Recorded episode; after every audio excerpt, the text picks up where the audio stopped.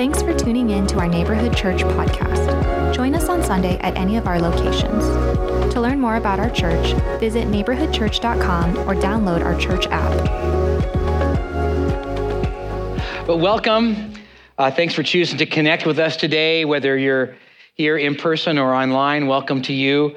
Uh, my name is Mike, as was mentioned, one of the pastors here, and we hope that this time together is fulfilling time for you as you encounter the Lord and enjoy time together and enjoy time as we learn from God's word, the Bible, and God's living word, the Lord Jesus Christ. Uh, we need teams, times like this to be refreshed and restored and filled up because the truth is, life can be a little bit deflating at times, can it?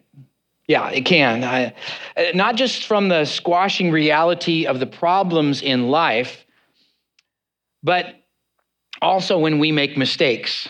And I don't know about you, but maybe the person next to you is perfect, but you're not, but I know I'm not. Uh, like, have you ever said something or done anything that you wish you could take back? Yeah, I, I, I know I have. Uh, like when Christy and I were first married, that's us right there.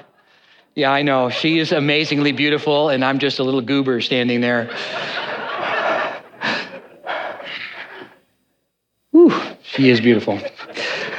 But I remember when we were first married, I was a, um, a 20 something, uh, fairly full of myself. And uh, um, Christy had just started her teaching career, full time teacher. And some of you who are teachers know how draining that can be, specifically your first year. Well, we were first married at that time, and so I was all excited about everything. I was still in college at the time. I was interning at church, working a job, all kinds of things. And I'm a little more uh, hyper and up and down. Christy's more even person. Yeah, I know. I know it's hard to believe that I'm a little hyper or anything like that. But but Christy was a she. You know, she was pretty tired at night, and so she would go to bed rather early. And I would say, "Come on, let's stay up. We can watch TV. We can go do some fun stuff. We can go out to you know, out and have fun and stuff like that." And I was kept pushing her in that. And uh, finally, just being out of frustration, I said to her one time, I said, and I know this is bad. uh, but I said to her one time, "Why can't you be like me?" You know, how arrogant of me, how prideful of me, and how devaluing and deflating that was to Christy. Man, I, uh, yeah, it was, uh, yeah. I wanted to take back that, uh, uh, that dumb mistake. And though Christy has forgiven me, yes, yes, she's just making sure. Um, I felt those feelings of remorse, sorrow, regret, sadness, guilt, and a bit of shame. That's what lament is. Yes, lamenting the bad that happens, but much of lament is when we mess up and sense the error of our, of our choices and want to be restored. Well, praise God for a loving and merciful wife who uh, saw my lament and forgave, and I sought to follow God's right and good path and be the husband he created me to be. See, see life is, is a lot like a balloon uh, where uh, we were created to be filled. Now, now we try to, to fill ourselves. I don't get very far.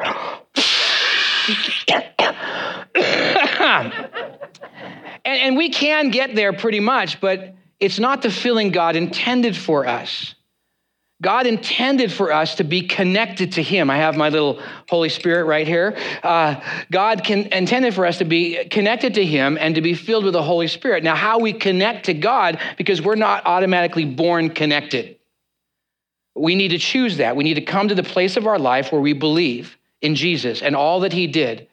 And in that, we understand that we're sinful, that, in other words, that separated us from God, and we're not connected to Him.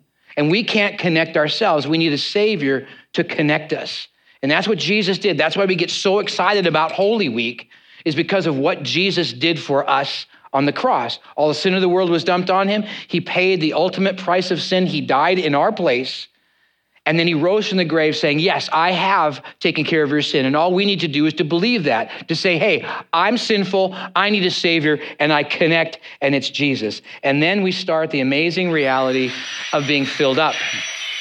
And we're filled as God intended us to be filled. to, to be, to be, uh, uh, to become the people that God has created us to be, not by our own filling, but we're meant to be filled by the Holy Spirit. This is not the Holy Spirit, it's just a pump. But we tend to be filled and full of Him. But the reality is, we can still try to fill ourselves. And even though we're full, at times we can turn off the Holy Spirit in our life and we begin to what? You can hear it. We begin to deflate. Not no longer filled with the Holy Spirit, we begin to deflate in that way. Uh, but yet we can be restored. We can come to a point in our life where we engage the Holy Spirit again, and lo and behold, we're getting filled again. And that's the idea of the filling of the Holy Spirit in our life. When you come to faith in Jesus, the Holy Spirit resides in you, and you can turn him off or you can turn it on, depending upon your life and obedience to him. You can be what's called quenching the Spirit and turn it off and begin the deflation in your life. And that's happened, and some of you are right there. Honestly, you're not allowing the Holy Spirit to fill your life, and you're not feeling what God intended you to feel as being full in Him. Ancient Israel was there. First, putting their faith in God, inflated and thriving, following His will and way. And as life went on, they started to follow bad leaders.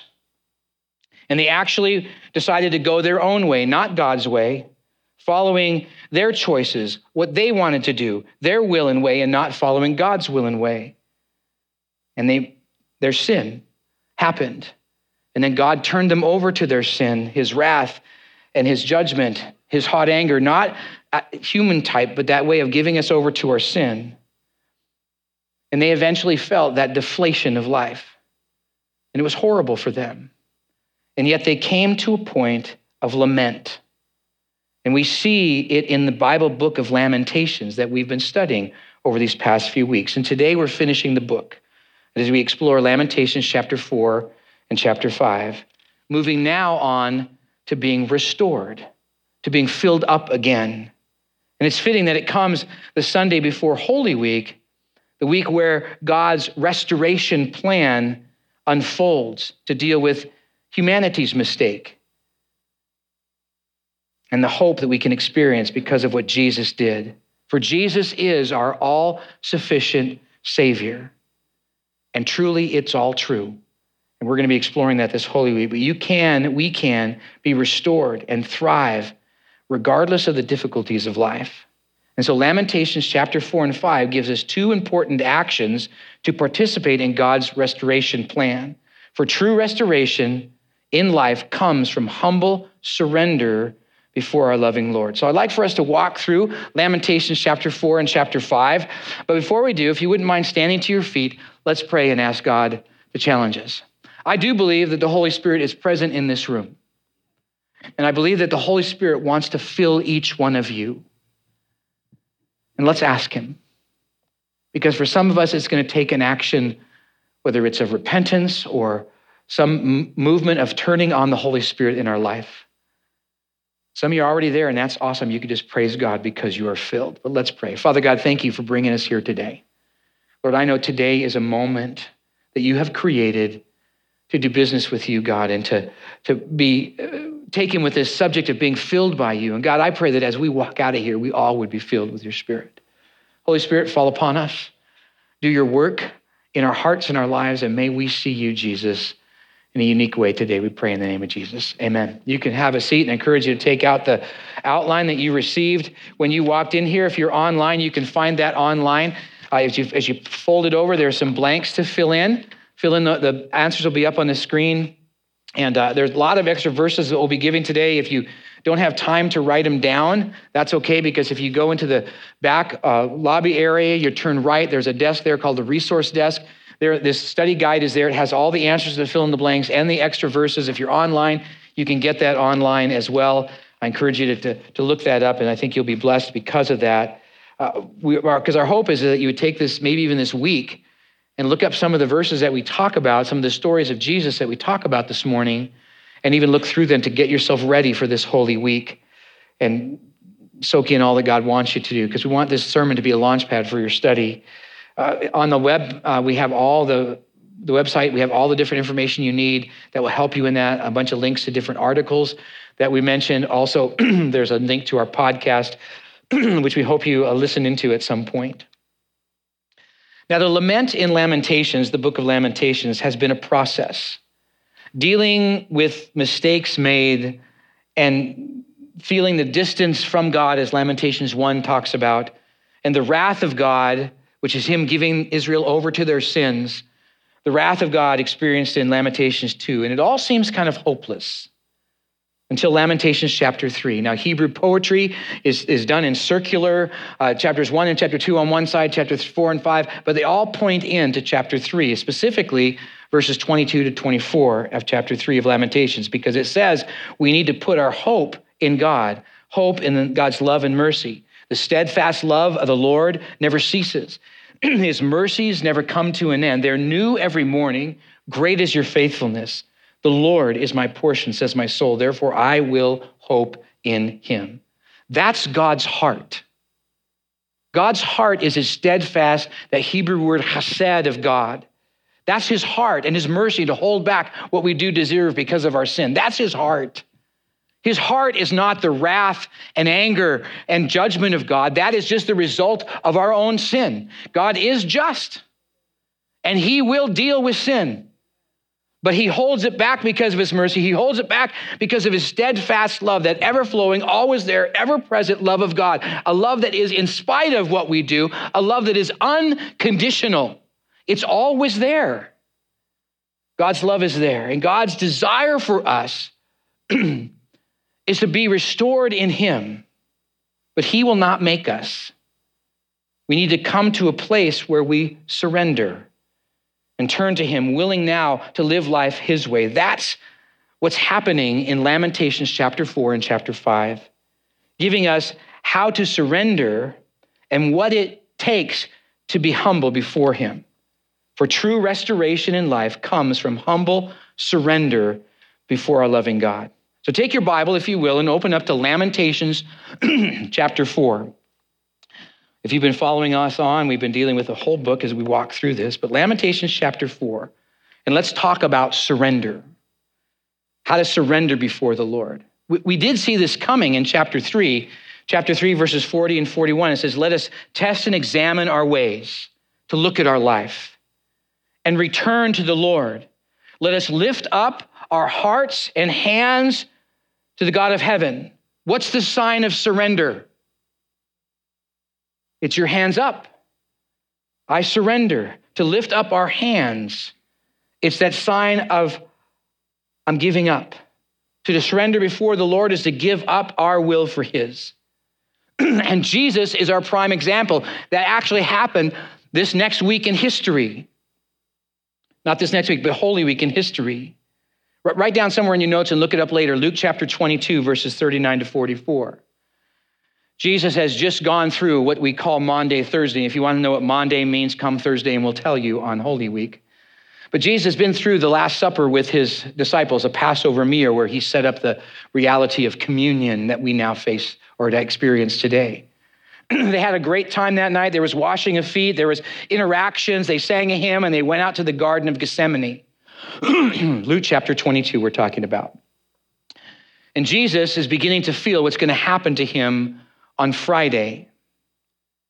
And so he asks his disciples to sit there and he goes off to pray. He asks them to pray for him. And what do they do?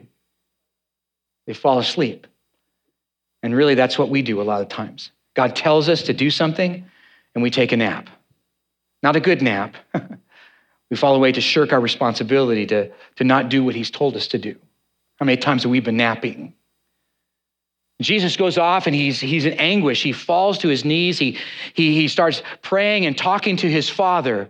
God, is there any way, is there any way that this cup will pass before me? Because he knows what's going to happen the beatings, the scourgings, the being nailed to a cross, the struggle to take every breath, to seeing his followers leave him. He sees it all. And he says, God, is there any way? And Jesus, right there, surrenders and says, Not my will, but yours. Jesus is the perfect example of surrender. Lamentations 4 gives us three actions to surrender before the Lord. The first is to recognize that sin devalues, found in Lamentations 4, verses 1 to 10. Now, I'm not going to read all the verses in all these sections, but you can read them all later. I'll just highlight a few of them. Israel was coming to their senses and seeing that their way was not fulfilling. It was actually, the sinful way was deflating and devaluing. Verse 1 of chapter 4 how the gold has grown dim and how the pure gold has changed. The holy stones lie scattered at the head of every street. The precious stones of Zion, worth their weight in gold, are now regarded as earthen pots, the work of a potter's hand. There's devaluing of that. Look farther at verse 3. But the daughters of my people have become cruel, this valiant of human existence. Children beg for food, no one gives them anything. Verse 5 Those who once feasted on delicacies perished in the streets. Those who, wore, who were brought up in purple, that royalty, eh, embraced ash heaps. For the chastisement of the daughter of my people has been greater than the punishment of Sodom, which is overthrown, is overthrown in a moment. No hands were wrung for her. And if you want to know about Sodom, write down Genesis chapter 18 and chapter 19, where God rained down uh, hail, fire, and brimstone, wiped the city out. It was instantaneous. Because it's, it's, it's even more with this than that. Seven, her princes were purer than snow, whiter than milk. Their bodies were more ruddy than coral, and the beauty of their form was like sapphire. Now, their face is blacker than soot, and they are not recognized in the streets. Their skin is shriveled on their bones, and they become as dry as wood. Happier are the victims of the sword than the victims of hunger who waste away, pierced by the lack of fruits in the field. You can just feel the they're recognized in the devaluing of the sin that's taken over them. They've chosen not to go God's way and to go their own way, trying to fill their own life and has been and has been even more devaluing than that. They've been conformed and crushed by all the weight of their sin, and they're wasting away. They acknowledge that they came to the place that their life choices were not God's way, and they were horrible and empty and worthless. It's much like the prodigal son. In, the, in the parable of the prodigal son that Jesus told, back in uh, Luke chapter 15. Actually, Luke chapter 15 is full of stories of lost things lost coin, lost sheep, and a lost son, really lost two sons. In the story of the prodigal son, Jesus tells of a, of a story. It's, it's just a made up story, but to prove a point that a man had two sons. The younger one said, Hey, dad, I wanna, don't want to wait till you die to get your inheritance. I want it now, as if I wanted you dead now. It's a very disrespectful and uh, a horrible thing to ask for. And his son, and the father says, okay, gives him his portion of the inheritance, and he goes and he wastes it on wine, women, and song. And then it says something very interesting, and I hope you read this story. It says, as he was, all his money was gone, all his friends were gone because he bought friends. He came to a point, he was eating the, the slop out of the pig's uh, trough because he was so hungry and so distraught because the sin of his life had devalued him down to where he was eating like pigs. And the story taught to Jewish people that was the worst kind of thing you ever could imagine. Not cute little piglets. No, this was bad. And it says he came to his senses. He realized that away from the Father was not where to be. He was valueless away from the Father. But his father gave him value. And he even said, If I go to the servants and become one of his servants, I am more valued in that than I am where I'm at. So he decides to go away. And matter of fact, why don't you take your Bible and open up to that? Luke chapter 15. Right around uh, verse um, 20. And I want you to watch what the Father does in this because God's the one who brings value when we decide to be full with Him. The son turns back and says in verse 20, and he, rose and came to his father. But while he was still a long way off, his father saw him and felt compassion and ran and embraced him. And if you understand Jewish culture, you know that a dignified man never runs. But the truth is, God runs after us constantly. He cares that much about you that He is willing to run after you. And some of you, He continues to run after you, and He brought you here today because He wants you to feel the full embrace. Because look at what happens. And the Son said to the Father, uh, the, the, the, the, father ran and embraced him and kissed him, and the, and the son said to his father, Father, I've sinned against you in heaven before you. I'm no longer worthy to be called your son. But the father doesn't even listen to that. He says, But the father said to his servants, Quickly, go get the best robe you have, put it on him, put a ring on his finger and shoes on his feet, all signifying that he is back in the family. He's included, not at the fringes like a servant. He's brought right in to be with the father. Bring the fatted calf and kill it and let us eat and celebrate, for the son of mine was dead and he's alive again. He was lost and found, and they began to celebrate. That's the picture of the heart of God to each one of us who want to be filled again. It's recognizing that sin devalues, but when we surrender, we can be embraced like the Father. Now, if you read on in the story, there's another son. He never really surrenders. We never know what his end is. The Father still entreats him to come in. But we're to surrender by recognizing that sin devalues. For true restoration in life comes from humble surrender before our loving God. The next action of surrender in Lamentations is to admit fault. Go back, you're in Luke, go back to Lamentations chapter 4 again, now verses 11 to 16.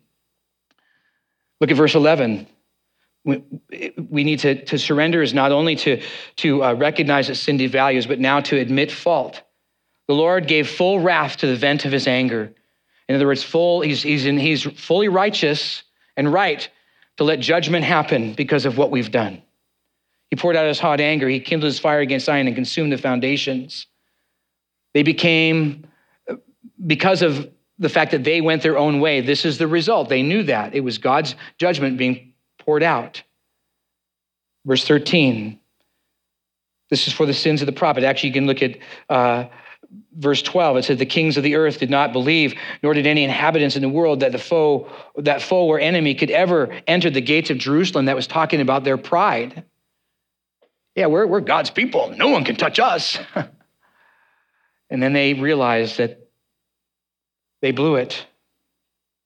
And this was for the sons it's the sins of their prophets, the iniquities of her priests who shed in the midst of her the blood of the righteous.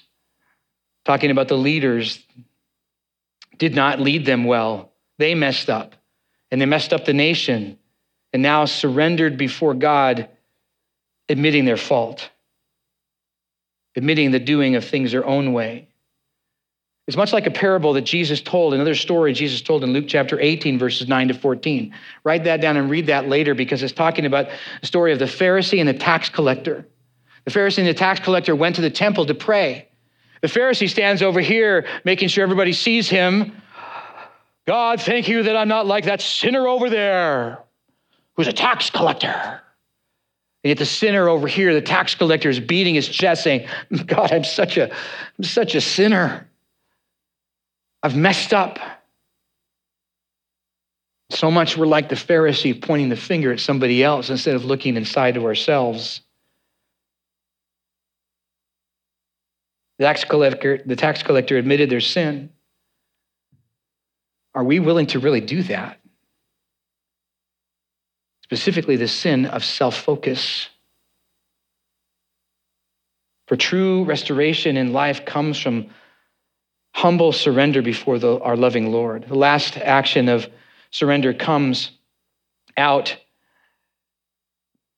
in chapter 4 of Lamentations is to accept the consequences. It's found in Lamentations chapter 4, verses 17 to 22. Our eyes failed, verse 17, ever watching vainly for help.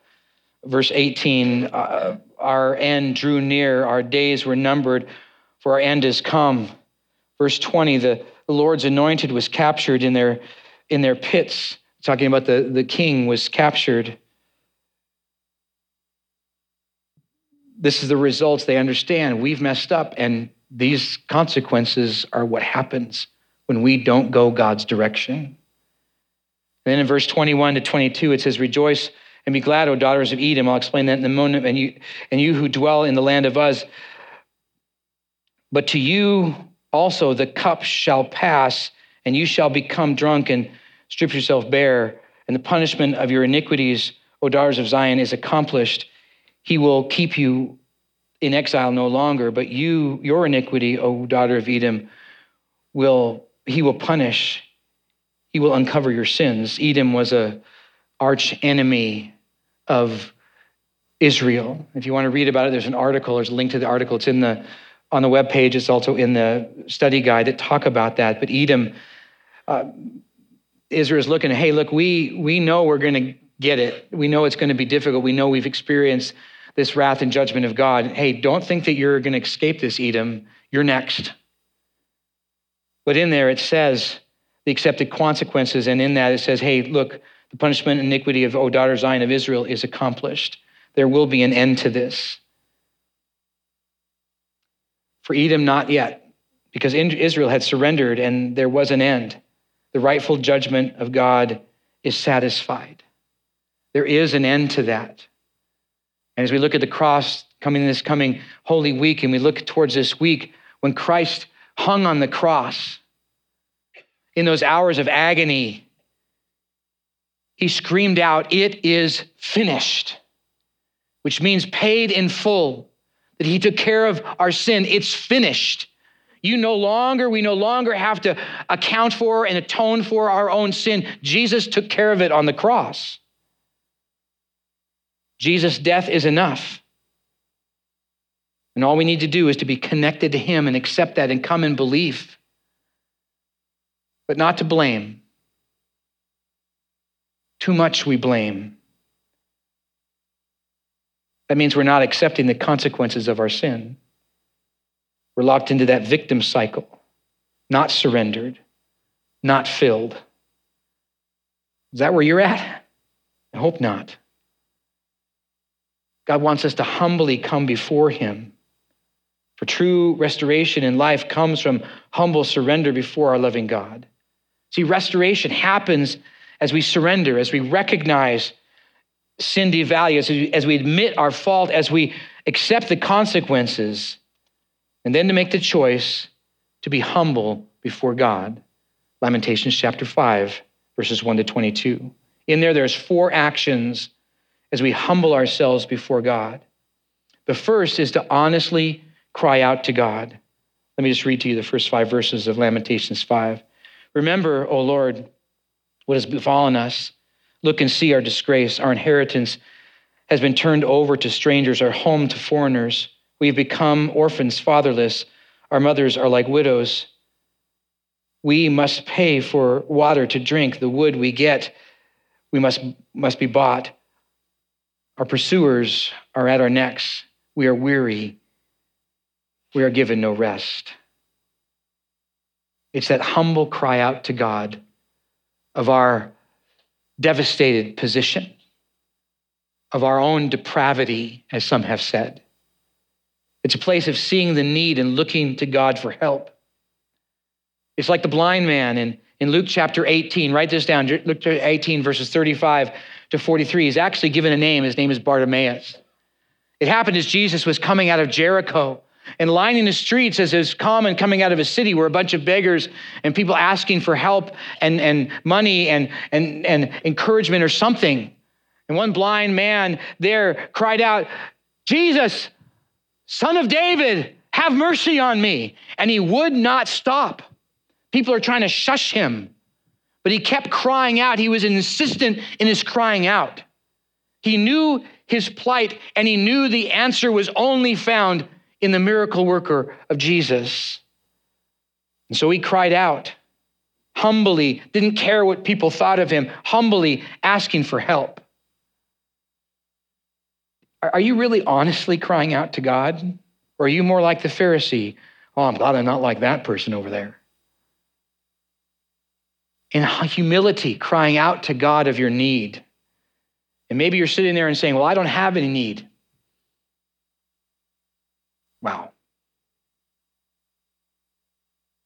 Maybe the Holy Spirit hasn't convicted you yet of that. The next humble action is to admit wrong loyalties. It's found in Lamentations 6, verse 13. Let me just read you the first few there. What Israel did. We have given the hand to Egypt and to Assyria to get bread enough. Our fathers sinned, no more will, and are no more, and we bear their iniquities. Slaves rule over us. They didn't go to God. They turned to others for help, not back to God. Oh, anything but God. I don't want to ask him. As verse 18 or verse 8 to 13 go on, yes, slaves rule over us. That we get our bread at the peril of our lives. Women are raped. Verse 12, princes are hung by their hands. No respect is shown to the elders. Young men are c- compelled to grind at the mill, and boys stagger under loads of wood result, the consequences of their wrong loyalties. As Jesus passed by, uh, there was a short little guy that climbed up a sycamore tree. Remember his name? Zacchaeus. Luke chapter 19, verses 1 to 10. Jesus walking by and he sees Zacchaeus up there and he says, Hey, Zacchaeus, I'm coming to your house for dinner tonight. Zacchaeus was intrigued by Jesus. Now, Zacchaeus was a tax collector, not just any tax collector, he was the chief tax collector, head of them all. The tax collector was not a good thing in that day because they were Jewish people hired by Rome to collect taxes from their fellow brothers and sisters, and they could actually ask for more so they could live a lavish life, and they did. They put their people under the thumb of Roman uh, hardship so that they could live in luxury. It was horrible, way against God's law. They were opportunists, thinking more of themselves than anybody else. So Jesus comes to Zacchaeus' house. And as he interacts with him, and you can read the interaction there, Zacchaeus realizes that he had forsaken God's way and abused God's people and sought out for his own pleasures and ways at the expense of others. He meets Jesus and realizes his wrong allegiance to Rome, and he comes back to faith. See, Jesus is very clear in Matthew chapter 6, verse 24, saying you can't have two people you're allegiant to. You'll either hate one or love the other, and you cannot certainly serve God and money. Who are you allegiant to? Who are you loyal to? Maybe it's time to give your full allegiance, your full loyalty to Jesus. For true restoration in life comes from humble surrender before our loving Lord. To be humble is to honestly cry out. To be humble is to admit wrong, wrong loyalties but also to confess our unbelief. Look at Lamentations verses 14 to 18. But old men have left the city gates. The reason they've left the city gates because they no longer believe in God. The young men, their music, same thing. They no longer believe in God. The joy of our hearts has ceased, their hearts of faith.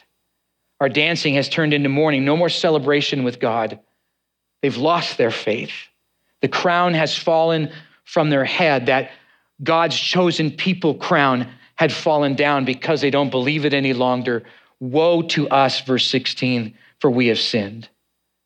For this our heart became sick, for the things of our own eyes have grown dim. For Mount Zion, which lies in desolate, jackals prowl over it.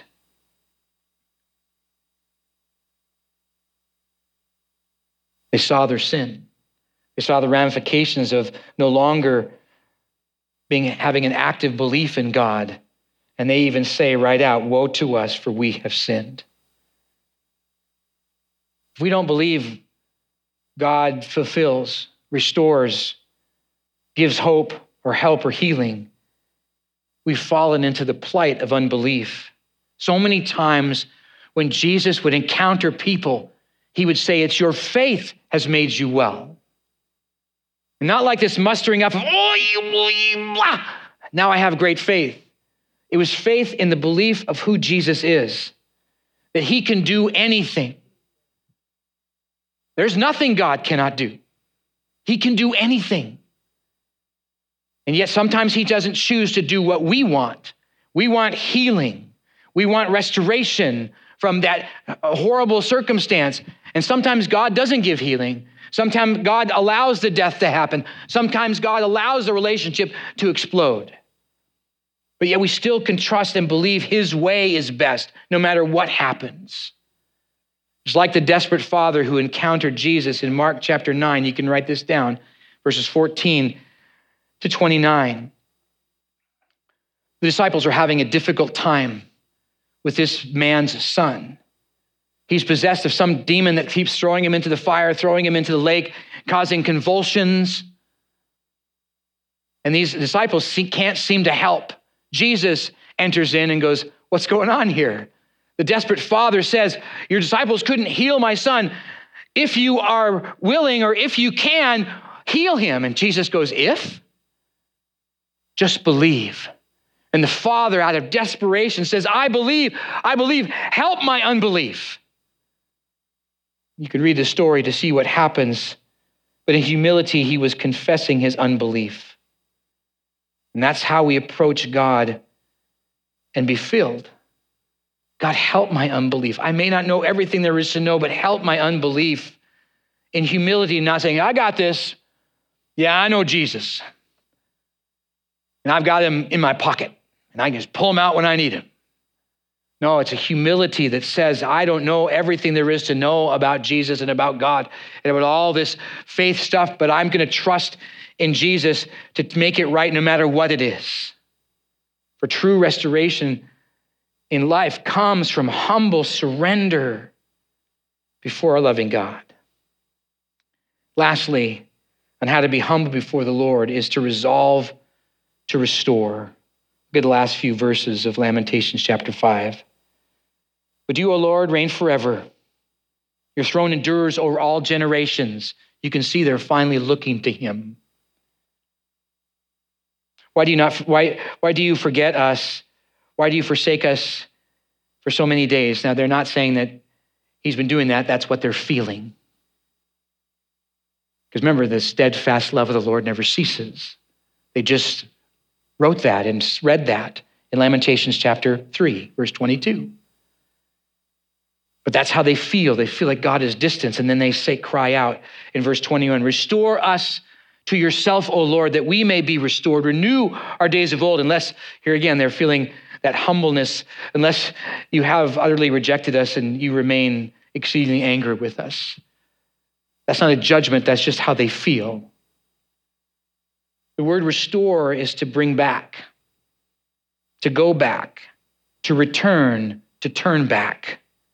It also has a notion of turning away from, to revoke or to cancel or to convert. When they're crying out, Restore us, God, it's not all God that's doing the work. It's that it, it means that they will turn back to Him, abandoning evil and self and returning to follow His will and His way. Another psalm of lament. This humble desire is expressed in Psalm chapter 80. It's actually found in verse 3, verse 7, and verse 19. It says this Restore us, O God. Let your face shine that we may be saved. It's saying, in seeing my sinful ways, I want to forsake my self focus and, and in, in life of feeding my pleasures, my wants, my desires. And God, I want to be restored. I want to go your way to make God our focus, our want, our desires.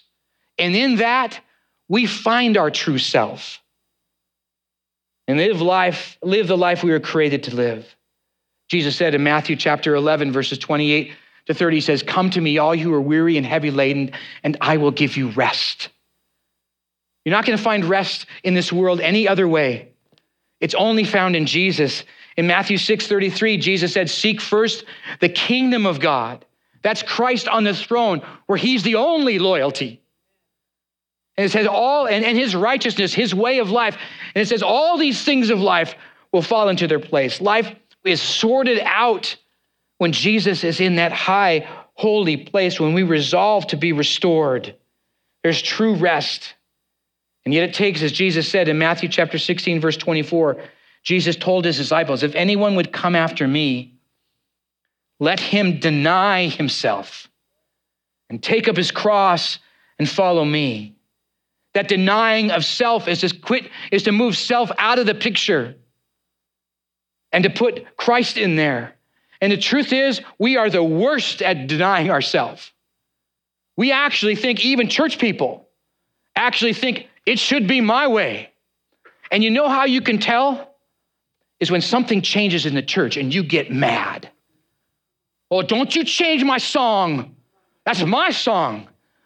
The song's about Jesus and God. It's not about you. We think we got to have worship my way. We're not worshiping you. We're worshiping the God Almighty. He doesn't care what style the song is. Well, it's got to be the way I want. No, it doesn't. And the way that you, you, we focus our identity on self is when we get angry at those things. Someone move my chair. Someone move my song, move my order of things. And you get all upset. It just shows it's more about you than about him. And I'm sorry if that stings, and if you're upset, you're right there. Will you be resolved to be restored? It takes surrender. It takes humbleness before God. For true restoration in life comes from humble surrender before our God. We were created to be filled with the Holy Spirit of God. So, what's filling you? Lamentations has challenged us to get to the point to grieve, to lament our sin, and yet not lose hope,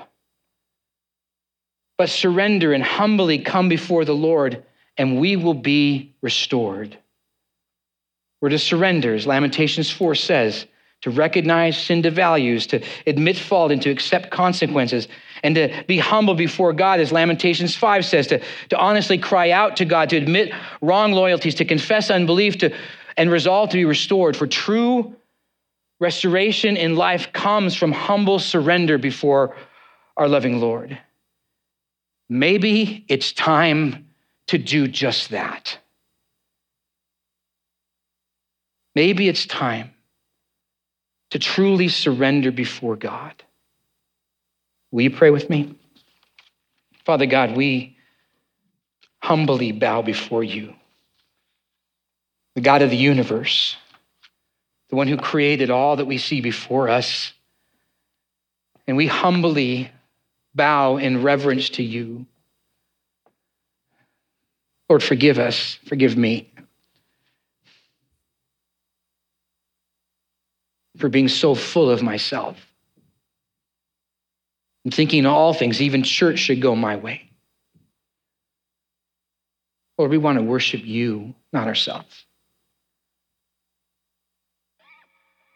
We want to humble ourselves before you and acknowledge acknowledge our sin of self and ask you to fill us a full to fill us that we can sense that true thriving nature that you have for us, that the pressure on the inside will be greater than the pressure on the outside, and we will truly be the people you created us to be. God, I pray you'd help each one of us in that regard. Guide us and direct us, we pray. In the name of Jesus, amen.